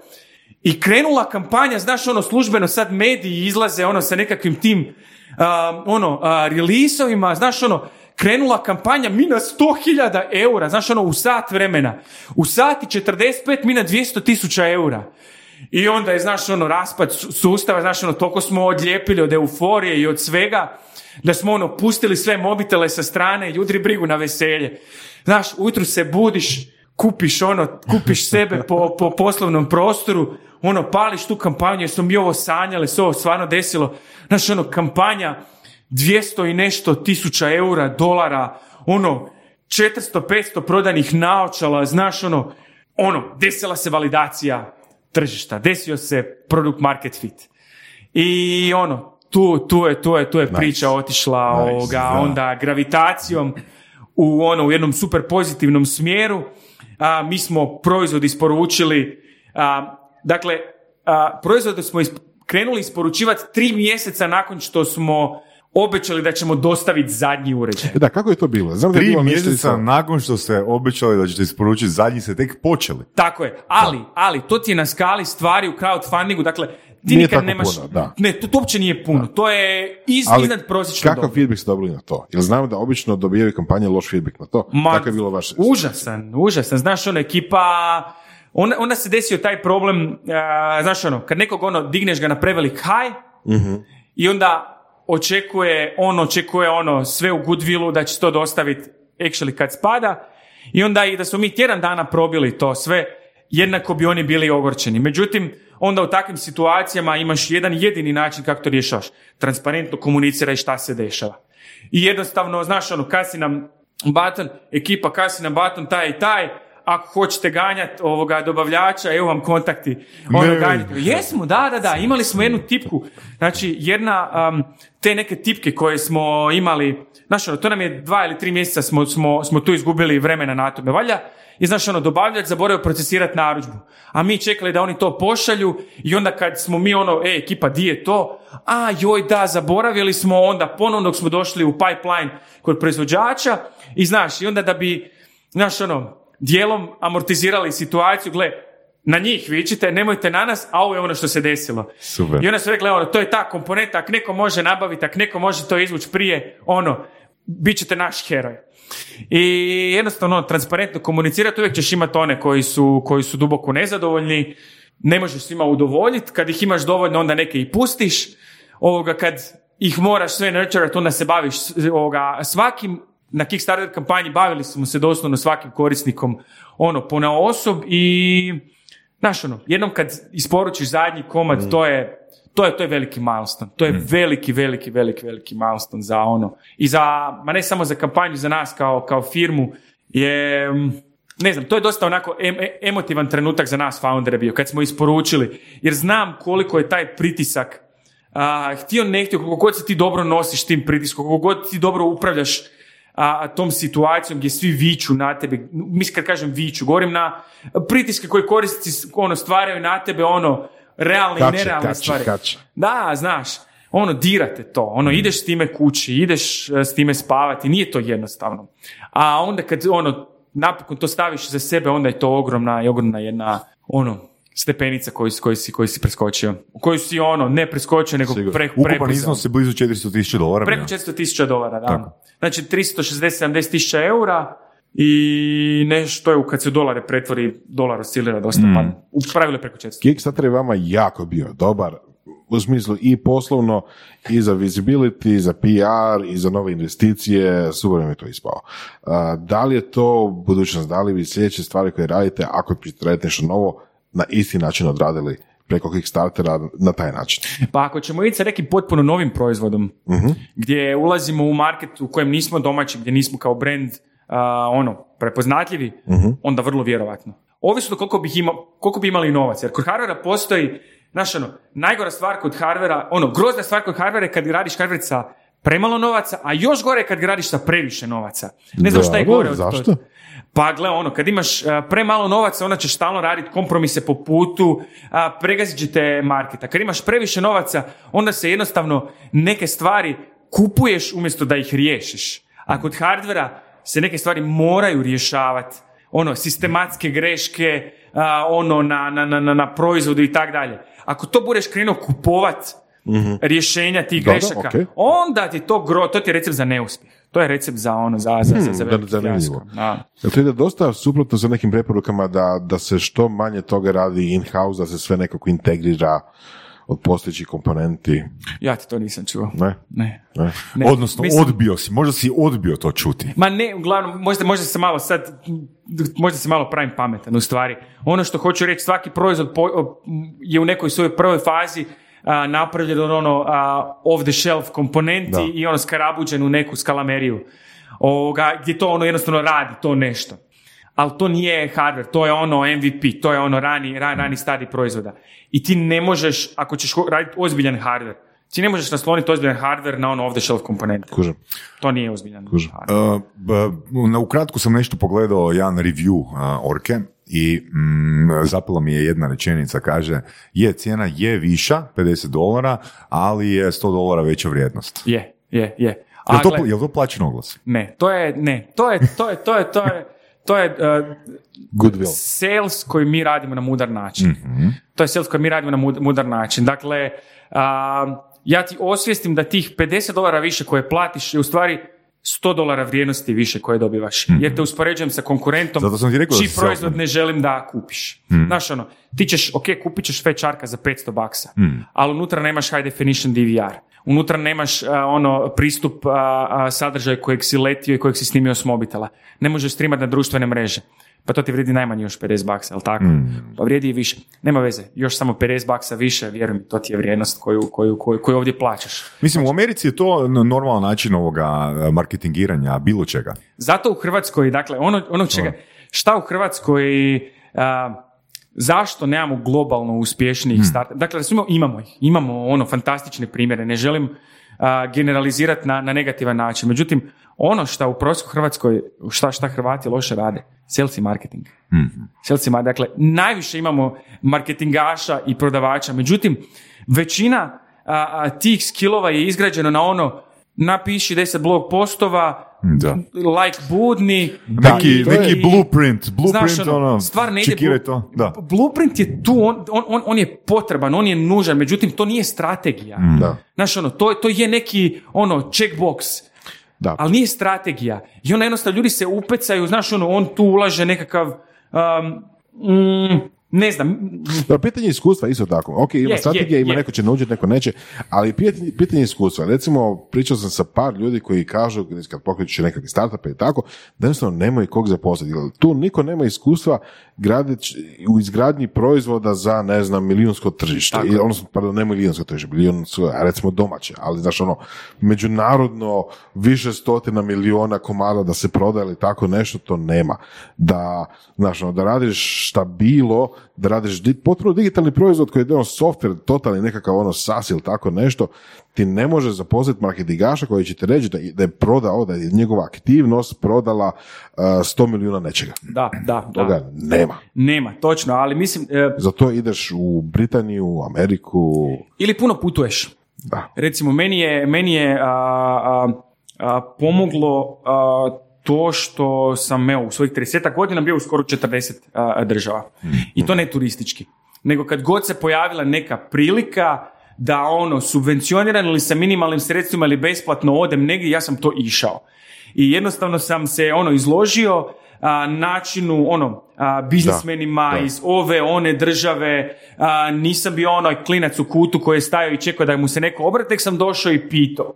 A, ono, jednostavno, ako sam nešto mislio da se može bolje i tim koliko god već ljudima sam došao i rekao kak ja mislim da to može bolje. Jednostavno nije bilo tog ono zapinjača u meni zbog kojeg bi ja sad rekao a on, nisam ja tu sad, eh, nisam ja tu dovoljno dobar ili nešto. Am, I mislim da toga generalno fali. Ono, otići na maturalac nije, nije, nije, nije isto što i ono, otići poslovno u neku, neku, neku drugu državu. Ne želim sad umanjivati vrijednost vrijednost a, a, turističkih putovanja, ne znam čega više želim izgraditi poantu oko toga da se ti, da, da razumiješ kako je prodavati na tržištu Njemačke, Francuske, Amerike, da ti moraš otići tamo i da, se moraš spustiti u tu masu. Znaš, ono, mi kad smo trebali prodavati u Americi, pa ja sam ošao na tri utrke, a, ono, drone racer u Ameriku i ono, i išao sam ono, e, S diktafonom. a skoro pa skoro s diktafonom, znaš, ono, išao sam tamo ono mahat rukama, a, ono, a, privlačiti pozornost da bi dobio pozornost i jednostavno, Ti si fakat ono, idealan, idealan gost surovih strasti. ne znam, o, Jel? Da, Stvarno ovoga. ovoga, surovo i strastveno. ma,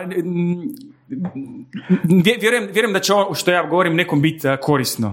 I, i da će poslužiti kao motivacija i to je jedni razlog zašto je to na takav način sad ovoga, ovdje, ovdje prepriča. Briga nekog di sam ja bio na kraju krajeva. Ali ono što hoću reći je, a, znaš ono, izloži se stvarima koje, koje, koje, koje želiš biti Zvučim ko Gary Vaynerchuk, to mi je ono a, a, vrlo, vrlo,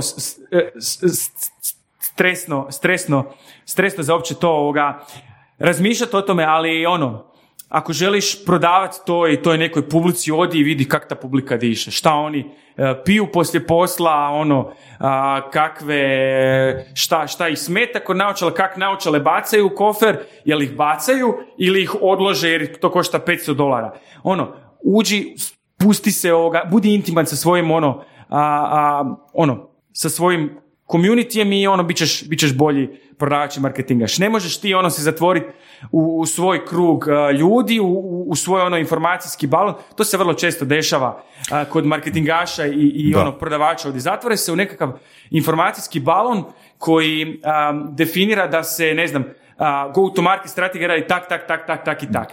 I to dođe iz pozicije ono autoriteta u tom području koji može biti kredibilan ili ne mora, ne ulazim u taj dio. Ali jednostavno ti si izložio sebe tome, prihvatio si to kao de facto standard i to, znaš ono, to možda može za tebe funkcionirati, za tebe ne, nije Do- bitno. dobro. Ali ne možeš se ograničiti samo na taj balon. Ok. Jer ako ne izađeš i ako ne pokušaš drugi način, metodu, ako sam ne pogrišiš, onda ćeš... Meni je to super primjer i u biti onak volio bi da, da probamo razraditi neki primjer kao što smo i sa Svenom. Na? Da. Eto, na primjer, ja imam ideju za neku loptu. Evo, želim napraviti ono produkt je neka lopta. Dakle, a, želim vidjeti ono praktičan benefit ono toga izlaženja, ono odlazak na te utrke i slično. Ok, znači imam tu ideju. Idem na a, u neki klub gdje se trenira nogomet, imamo neki klub gdje se trenira košarka, na neki njihov ono, ajmo reći ono borba između kluba A i kluba B i osluškujem što? Osluškujem razgovor roditelja, trenera, što radim? A, pa gle ovako, mi smo, pos- poslušajem sve, znači b- ovako, ad hoc ću sad probati improvizirati improvizirati ovaj dio, ali definitivno bi slušao cijelu, cijelu, cije- cijelu prostoriju, jer a, ono što priča jedna osoba u toj prostoriji nije nužno a, Nije kompletna rezonancija te prostorije. Razumiješ? Zato što u toj prostoriji možda jedna osoba priča, a dvije osobe slušaju. Ko priča, a ko sluša? Da li priča roditelj ili priča trener? Odnosno, kad priča trener, o kojoj temi priča trener, o kojoj, pri- trener- o kojoj temi priča roditelj? Da li tu postoji problematika ono sa, ne znam, um, to, sad, to su sad nekakve ono taktičke fore, da li možeš to povezati ono sa nečim gdje ljudi iracionalno donose odluke, Ok. hipotetski. Ako a, ćeš ono, imaš, imaš, imaš klinca koji ti ide na, a, na nogoš i postoji a, a, bojazan od ozljede stopala uslijed x, y, z razloga. Ako možeš osvijestiti moguću problematiku ono i povezanost između ono te lopte koju prodaješ koja je mekša, kvalitetnija, drugačiji šav ima i povezati to a, sa nečim što a, što što što Da, će da, da, da. kod ko- Ok. krajnjeg korisnika probuditi malo iracionalniju a, a, način donošenja odluke, onda je to možda engl koji trebaš Ok. a, postupiti. Se I onda u biti skupim sve te rečenice i dam ih copywriteru. Pa ne, ono, mislim da moraš, uh, znaš ono, prvo i osnovno, ne može svako riješiti svaki problem. Ja da idem rješavati problem i pitanje, ono, nogometne lopte i ono, dječjih zglobova, ja moram imati koliko toliko nekako domensko iskustvo. I ako imam domensko iskustvo iz razvoja proizvoda, možda ću otići kod liječnika koji će mi dati validaciju te pretpostavke, te majke. I automatski dobijem validaciju problema. Važnije je dobiti validaciju problema nego va- validaciju rješenja u ranoj fazi.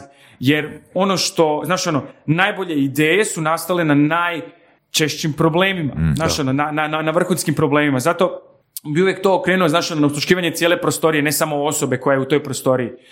I ono, pokušat kroz ono nekakve taktičke ovoga, ono, scenarije vidjeti šta može a, uzrokovat odluku o kupnji te osobe koju ja vidim kao krajnji korisnika. Možda krajnji korisnik nije majka tog djeteta, možda je to trener. Možda je to, ne znam, sportski direktor kluba koji a, će iskoristiti priliku da ta lopta baš može imati nekakvu reklamu na drugačiji način kad, kad, kad, kad, kad možda je, možda je to, ne znam, možda će neko iz analitike tog kluba prepoznat da neki senzori koji, koji su ugrađeni u toj a, lopti će ovoga, pomoći njegovom poslu. Dakle, ono, puno je tu elemenata, ali Da. sve se vrti oko dobrog problema. Super, ovo si fakat izvrsno uh, objasnio, ono, fakat si se, ne da si se izvukao, nek si iz rukava izvukao, stvarno. E, spomenuo si ono dva, dve full interesantne fraze, znači validacija rješenja, validacija problema.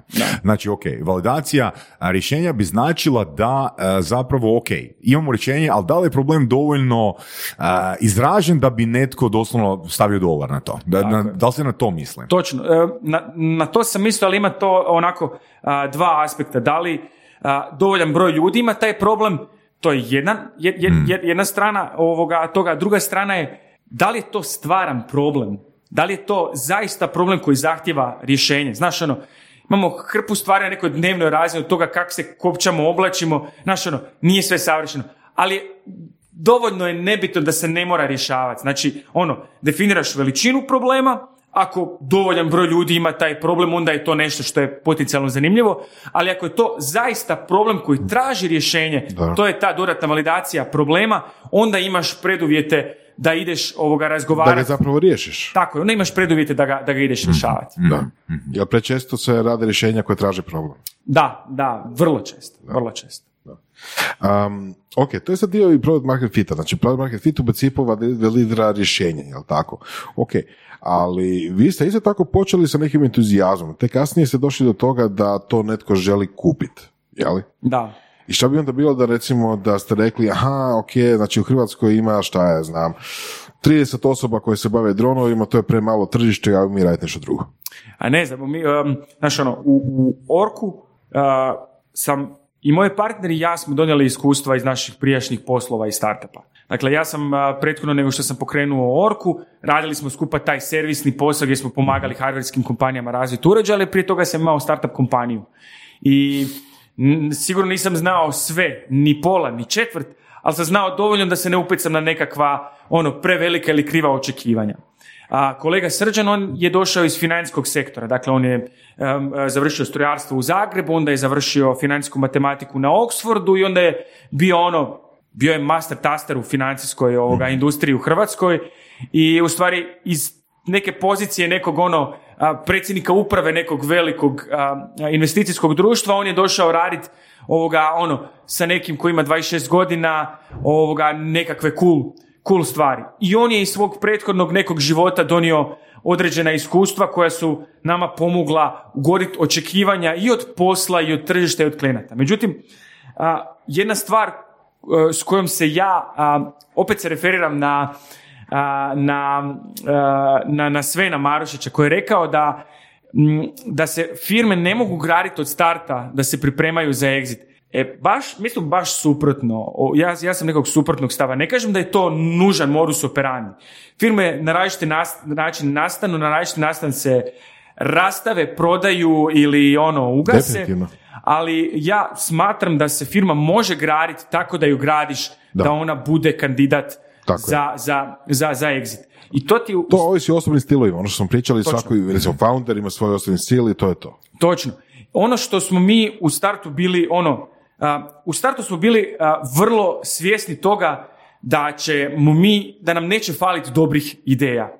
Znači, što budemo imali više iskustva u tom poslu, sve ćemo, bit ćemo, ono, sa manje rizika ćemo se, ono, kladiti na nove ideje. I dogovorili smo se da nećemo, ono, baciti e, sva svoja očekivanja bezuvjetno i bezrezervno na jednu ideju i ona pošto poto ovoga, ono, mora, mora uspjeti. Ajmo zaista naći ono, tržišnu nišu, odnosno tehnologiju unutar koje mi iz jednog malog Osijeka, iz jedne male Hrvatske s ovoliko para koliko imamo, možemo biti najbolji na svijetu. Takvih stvari na svijetu nije ostalo još puno. Ali ta FPV industrija koja je nama dala priliku da mi kao ono jedina ne kineska kompanija u tom segmentu budemo zaista bitni i viđeni na tom tržištu. I jako dobro smo izvagali ovoga ono karte koje smo imali i shvatili smo da je to ta prilika koju mi moramo sad zajašiti i ne ići u brak sa poslom u kojem, u kojem, kojem radiš. Znaš ono, posao startup ti mora biti jedna Um, ja nisam neko od, ko, ko mu je pričao tak ljubavnica, meni to nije baš ni zabavno ni smiješno, ali ovoga, ono, startup je jedna ono, ljubavnica s kojom se ono, odradiš jedan ono ciklus u koji uložiš sve što možeš dobiješ i, i ciljano dobiješ nazad ono što, ono što i očekuješ. Ali onda odradiš stvari na način tako da dobiješ ono što ovoga očekuješ nazad. I mi od starta gradimo firmu tako da ono gradimo tržišni udio ne gradimo firmu koja, či, koja a, mjeri svoju ono, koja kvantificira svoj uspjeh brojem prodanih komada, nego količinom tehnoloških blokova. Dakle, ono, proprietary tehnoloških blokova koji smo izradili i iz kojih možemo derivirati nove proizvode sami ili s drugim partnerima. I mi smo sad, dakle, ovom investicijom ušli u, taj jednu, u tu jednu onaj, e, ciklus od, od naredne tri godine gdje se mi vrlo komotno i bez brige možemo baviti građenjem i razvojem tih tehnoloških blokova u kojima smo trenutno ono zaista ono Znači, opustili ste se. Opustili ste se ko Fat Shark, sad ćemo doći Megalodon i kaj onda? da, ali gle, on, Fat Shark je bila firma koja nema ono uh, R&D odjel unutra, oni su ono, znaš, ono, kupovali komponente na tržištu, to sklapali i prodavali. Mi smo ono, inženjerska tvrtka i kad, ono, tu je nastao taj ono priča o Rimčevom poučku. To ono, ako je neko čitao članke o nama, onda u stvari je vjerojatno i pročitao taj Rimčev poučak. To je kovanica a, a, mog CEO-a Srđana, koji je u stvari napravio ono usporedbu. On radi ono hipersportski automobil koji fantastično izgleda, košta jako puno i ono, nebitno je da li on u nekom brutu na kraju tu nešto i zaradi dok proizvod ili ne zaradi. Međutim, to je proizvod koji on koristi kao referencu, vidi šta mi možemo, vidi ono, vidi nas. A u stvari ono što je bottom line je da je taj ono hipersportski automobil sastavljen ono da je to sastavnica tehnoloških blokova koje ta firma actually razvija. Jer mi nismo razvili naočale tako da smo kupili ekrane, leće, plastiku i sve ostalo ono, sa, sa polica, nego smo svaki od tih komada razvili od nule. I mi sad kad radimo novi headset, ja odem na svoju policu i kažem, evo, ovaj ćemo sustav sad koristiti, ne, ne, ne, plen optički ćemo, ne, ovaj ćemo, one ćemo. I to je jednostavno, e, takav, takav neki smo si ono, strategiju zadali i mi na kraju te treće godine, u stvari vrijednost naše kompanije možda neće biti ono količina prihoda koju ćemo ostvariti na tržištu, nego vrijednost naših tehnoloških blokova, odnosno vrijednost koju će potencijalnom kupcu naše tvrtke predstavljati naš znači, IP. Na IP, da. A, ono, IP strategija je nama ono, ono strategija, strategija poslovanja.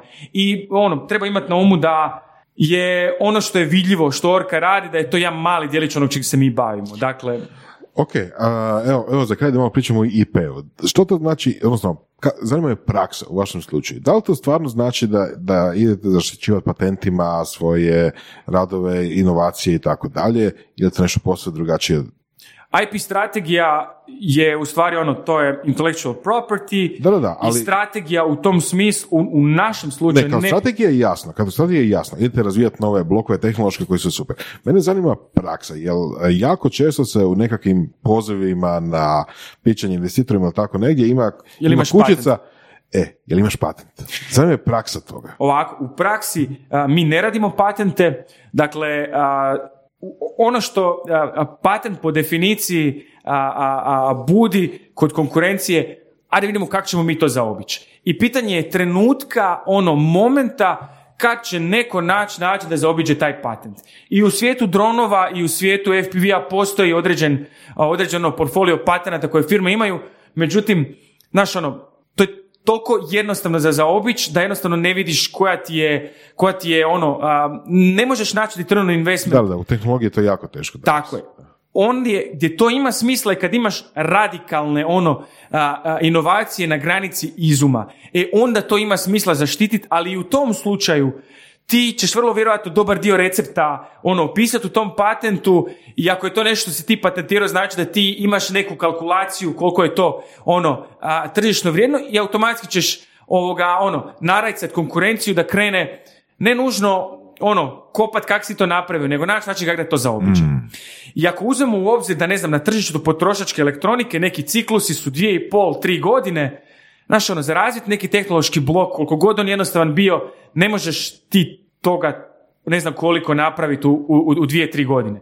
Tako da jednostavno naša IP strategija počiva na ono bit inovativan i bit brži od svih drugih.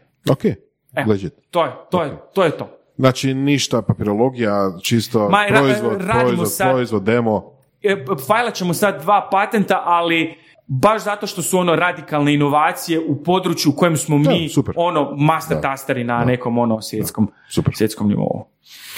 Znaš ću ja reći, Vora Sam, znači imali smo puno ovoga, gostiju, puno, mislim da je iznad deset uh, iz startupa i ti i ja smo imali razgovor pred neki tjedan dana kad si ti meni dao jedan uh, feedback, jedan kompliment i nakon uh, sad razgovora s Ivanom mislim da fakat kužim. I ovo, mi je izu- ovo mi je izuzetno, izuzetno vrijedan razgovor i ono, fakat se divim, baš se divim tvom znanju i tvojoj širini i primjerima koje fakat izvlačiš iz rukava i baš, baš, baš ono, meni ono koliko se sjećam, evo, valjda nisam bio spreman prije to čut, siguran sam da su i drugi startuperi ono, pričali o dosta sličnih stvari, ali baš taj moment u kojem je Ivan ovo prezentirao, evo, sad mi je sjelo i hvala vam obojici. Evo, Da, cool. ja- jako mi je drago ovoga, nadam se da, da, da, da će biti još takvih reakcija. A gle, Onda, mislim onak, valjda, valjda onako produktivno. 260, 260 epizoda se nešto moralo otvoriti, na? odlično, odlično, odlično. Čakra. Za startup. A, sjajno, pa mislim da ono, a, jedna od mojih ono, misija i motivacija je da sve to nešto što smo mi po, po putu naučili na ovaj ili na onaj način da to podijeliš. Ja ne mogu s tim otići, e, znaš ono, ja nemam namjeru naplaćivati ovoga svoje neko iskustvo, minulo ili ne minulo, mislim da je to puno vrijednije ako bude iskomunicirano kroz ovakav neki ono formalan, neformalan a, kanal i lakše će se zalijepiti za nekoga nego ako, ako sad tu ono idem a, nešto ono fa- fantazirati, ali jako mi je drago da, da, da, da, da takva reakcija dolazi od, od vas dvojice. Evo. Hvala tebi. Hvala tebi. Odlično. Vrhunski razgovor, vrhunska epizoda. A, evo, da, da si došao prije, kad smo Ne bi ja bio spreman, ne bi ja bio spreman. Eto, možda Čut to ne sve bi bio spreman. Da, da, da.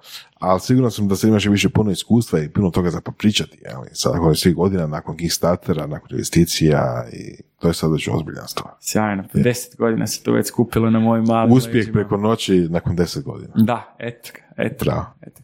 Hvala najljepša.